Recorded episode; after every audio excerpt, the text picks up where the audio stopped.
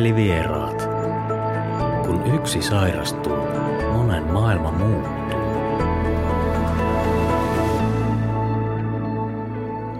Tässä jaksossa luen erään isän tarinan siitä, kun puoliso sairastuu vakavaan masennukseen. Millaista perheen arki on, millä tavalla isän oma elämä muuttuu ja millaisia tunteita ne hänessä itsessään herättää. Tervetuloa kuuntelemaan Mielenterveysomaiset Pirkanmaa Finfami ryn Mielivieraat podcastia. Avioliittoamme oli takana lähes 20 vuotta, kun puolisoni sairastui vakavaan masennukseen. Syitä tähän sairastumiseen on jälkeenpäin nähtävissä. Lapsuuden lapsivanhempi suhteesta aina tämän päivän kuormittavaan elämäntilanteeseen asti.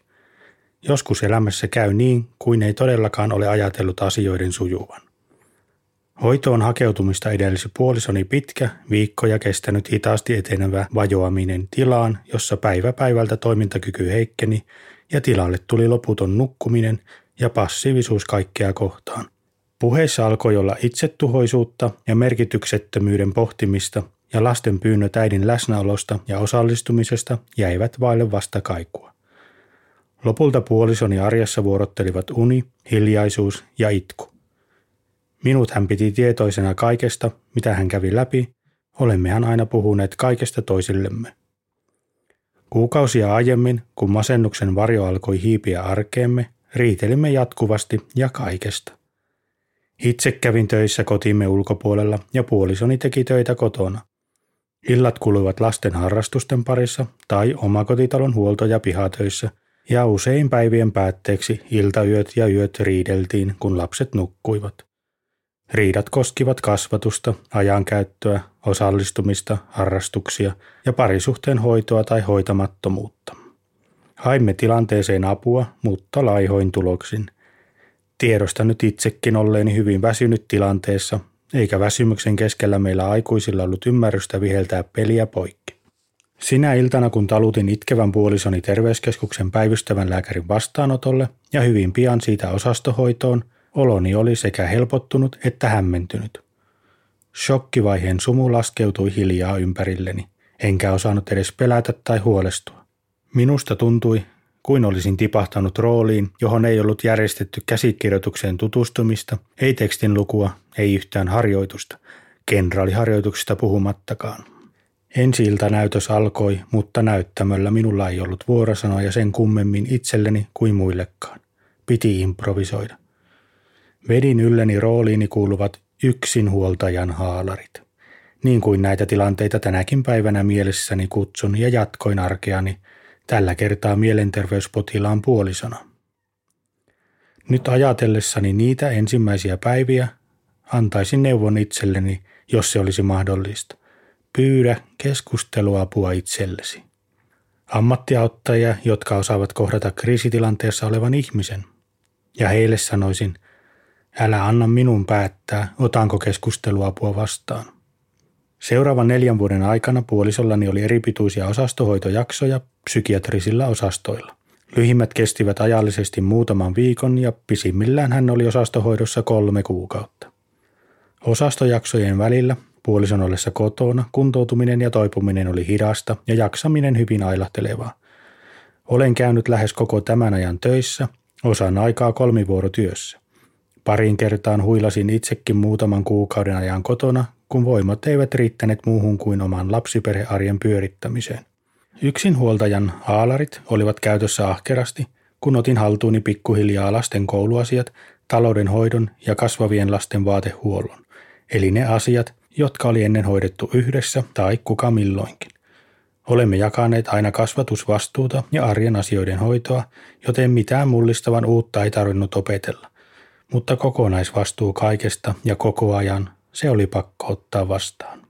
Saimme hienoa tukea kunnan kotipalvelusta muutaman vuoden ajan, ja tämä auttoi suuresti jaksamaan. Muu verkosto sukulaisineen, ystävineen ja kolmannen sektorin toimijoinen oli riittävän vahva kannatellakseen meitä silloin, kun oma jaksaminen oli hataraa tai hengennystauko oli tarpeen. Silti totean, että tässä tilanteessa oma aika oli olematonta sillä vastuu lapsista ei mahdollistanut juurikaan lepohetkiä arjessa. Ne hetket piti järjestelemällä järjestää. Paukut menivät tosin työhön, myöhemmin vuorotyön mahdollistamiseen, joten tämän ulkopuolella ei ollut useinkaan kanttia tai voimia mennä pyytämään lisää lastenvahteja, jotta olisin itse päässyt kunnolla irti arjesta. Omaa jaksamistani hoidin kello yhdeksän jälkeen illalla urheilun seuraamisen, parvekekahvien, videopelien ja ystävien avulla. Varsinkin videopelaamisen tuoma irtautuminen ja rentoutuminen oli tärkeässä osassa oman mielenterveyteni hoitamisessa. Olen onnekas, olen ollut aina luolteeltani sellainen, että osaan nauttia pienistä asioista. Niinpä rakentelin päivääni aina jotakin pientä odotettavaa. Milloin se oli kävelylenkki, milloin illalla TVstä tai radiosta tullut lätkäpeli, hyvään kohtaan viimeksi jäänyt kirja tai urheilupeli konsolilla. Myös työ tasapainotti arkea, vaikka se välillä toi haasteita jaksamiseen. Tein alusta asti elämäntilanteeni tiettäväksi omissa työyhteisöissäni, joten sinne päin ei tarvinnut esittää mitään. Muutaman kerran kävi niinkin, että valppaat ja ymmärtävät työkaverit vinkkasivat uupumisen merkeistä minulle, ennen kuin itse edes näin jaksamiseni vaativan taas pientä paussia. Useiden ystävien tuki on ollut korvaamatonta. Eniten arvostan niitä tilanteita, kun hiljaa oleminen on ollut luvallista, kun ei ole ollut mitään sanottavaa toiselle. Ystävyys on näissä hetkissä punnittu ja hyväksi havaittu. Ajatukseni ovat olleet puolison vakavan masennuksen ja itsetuhoisen edessä moninaiset, totta kai. Tilanne on toisaalta kestänyt niin pitkään, että olen joutunut toteamaan hiljaa mielessäni, että näköjään kaikkeen tottuu. Myös siihen, että katselee vierestä vuosikausien ajan minulle rakkaan ja tärkeän ihmisen kamppailua elämän merkityksettömyyden ja kuoleman lopullisuuden välillä. Olen kuin kaimon reunalla ja katson alas sen pohjalle jossa toinen yrittää kiivetä ylös pystysuoraa ja liukasta seinää, tässä onnistumatta. Minulla ei ole köyttä eikä tikkaita, joten ainoa mahdollisuus auttamiseen olisi hypätä itsekin kaivoon. En hyppää, vaan seuraan tilannetta ylhäältä, odottaen ja peläten, että hänen voimansa loppuvat. Toisaalta en pysty koskaan ymmärtämään enkä asettumaan puolisoni asemaan siinä, mitä hän kokee – Sairastunut mieli ei koe eikä käsittele asioita rationaalisesti ja loogisesti, joten minä en voi koskaan tietää, miltä tuolla kaivossa oleminen tuntuu. En enää nykyään hukkaa sen ihmettelyn aikaani ja voimiani, sillä vastausta en tule koskaan saamaan. On raskasta olla neuvoton, kun puoliso makaa sängyssä päivät ja yöt ja itse pyörität arkea käyden töissä, huolehtien lasten perustarpeista, harrastuksista ja arjen rytmistä. Kun kysyt puolisolta, että miten menee, niin vastauksena on, että hän kertoo haluavansa lopullisesti pois tästä maailmasta, sillä missään ei ole mitään mieltä eikä mikään tunnu miltään.